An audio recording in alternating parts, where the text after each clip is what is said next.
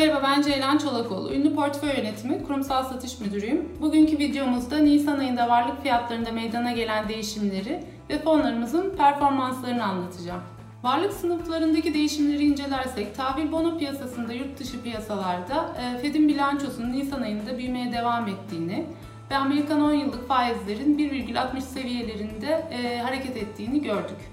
Yurt içi piyasalarda ise Merkez Bankası Başkan değişikliği sonrasında öncesin, öncelikle piyasalarda faizlerin indirileceğine yönelik bir beklenti oluşmuştu.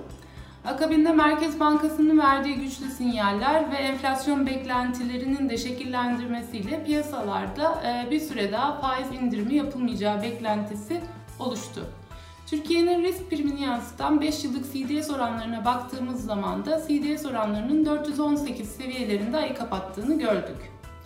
Nisan ayına pozitif e, başlayan e, hisse senedi piyasalarında e, Nisan ayının ortalarına doğru vaka sayılarındaki artışlar ve jeopolitik haberlerin de etkileriyle aşağı yönlü bir seyir izledik.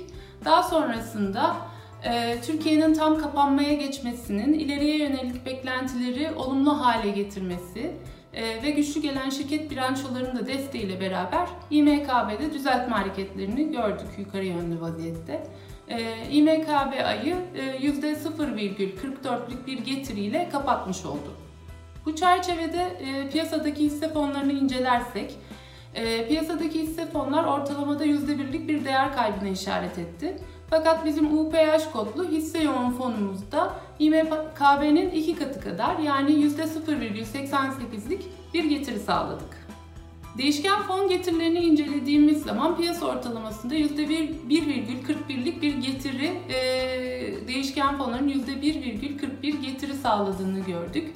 Bizim fon getirilerimizi incelediğimizde birinci ve üçüncü değişken fonumuzda %1'e yakın bir getiri sağlarken İkinci değişken fonumuzda %2,37'lik bir getiri sağladık. Kur cephesini incelediğimizde 15 Nisan'da yapılan para politikası kurulu toplantısı sonrasında faizlerin %19 seviyesinde sabit tutulması ve ileriye yönelik toplantılarda da e, faiz indirimlerinin yapılmayacağı beklentisinin oluşmasının yanı sıra global bazda dolar endeksinde aşağı yönlü hareketlerin de görünmesinin desteğiyle e, dolar TL kurunda yukarı yönlü hareketin e, sınırlandığını gördük. Kur tarafını inceledikten sonra ünlü portföy olarak e, yatırımcılarımıza sunduğumuz iki serbest fonumuzun getirileri hakkında da bilgi verelim.